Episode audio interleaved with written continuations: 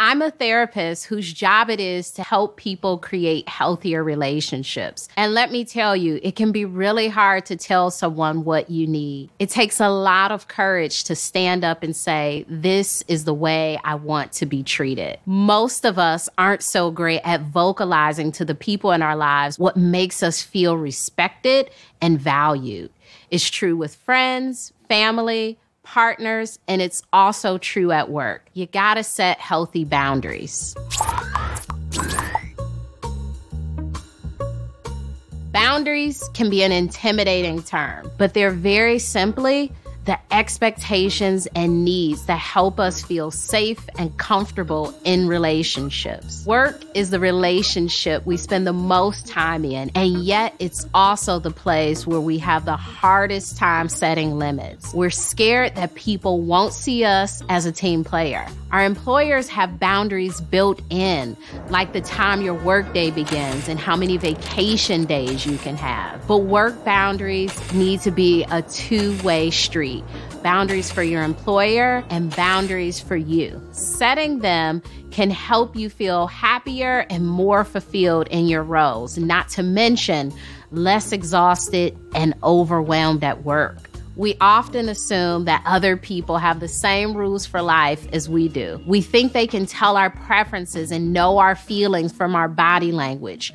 But no one, not the people you've known for years, and certainly not your coworkers, can read your mind.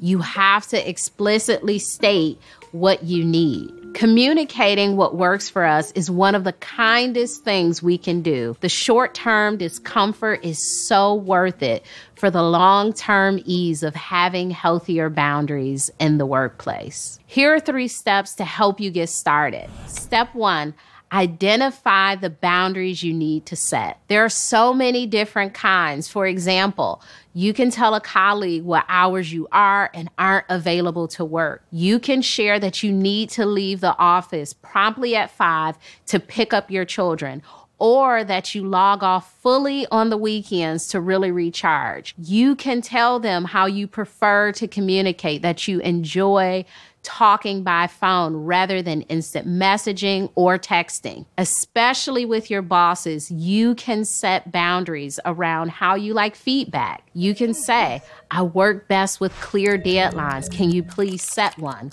Or you can tell them you like written notes on your work so you have time to digest the feedback. You can set boundaries on how you interact with people socially. For example, it makes me feel uncomfortable when you share gossip at my desk. Or no, I'm not interested in drinks after work, but I'd love to go to a yoga class with you. You can even set boundaries around your calendar and ask that people ask you before throwing a meeting on it, as you prefer to be aware of what your day looks like. Step two, think about how and when to make the statement. Boundaries are like classroom rules. You want to set them as early as possible. People do it all the time in the job seeking process.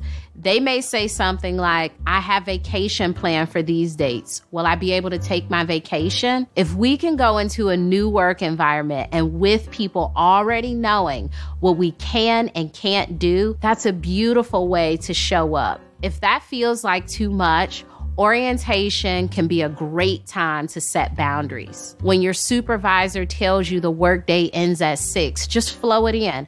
That's perfect. I need to leave work at six. One boundary I want you to set right away is to take every single day of paid vacation. You've earned it, you need the rest, and recharging is good for work life balance. And by the way, it's perfectly acceptable to set boundaries for yourself when you notice something in the workday isn't making you feel good. So if you get a headache when you have five meetings in a day, tell yourself that four will be your maximum. If you get anxious trying to respond to 200 emails on Monday morning, Don't do that first thing.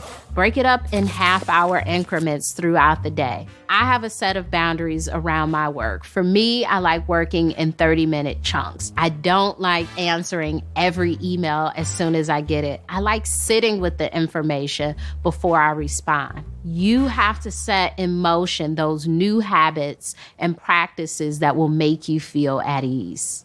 And now comes the most important part of the process. Step three you have to stick to the boundaries you set. If you say you're not available after six, don't respond to the group chat. If you say you're not available on weekends, don't be available on weekends. When you respond to emails or agree to look at that proposal out of those bounds, you're teaching people that the boundary isn't real, that it's okay to violate it. Consistency is really key here.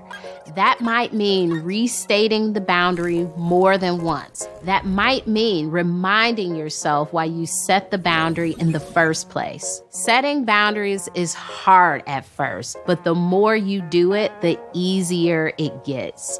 Boundaries are contagious once you start to consistently implement them, others will too. You might be the inspiration that helps them set better boundaries. Even if they don't have the courage right now, it's now in the back of their mind.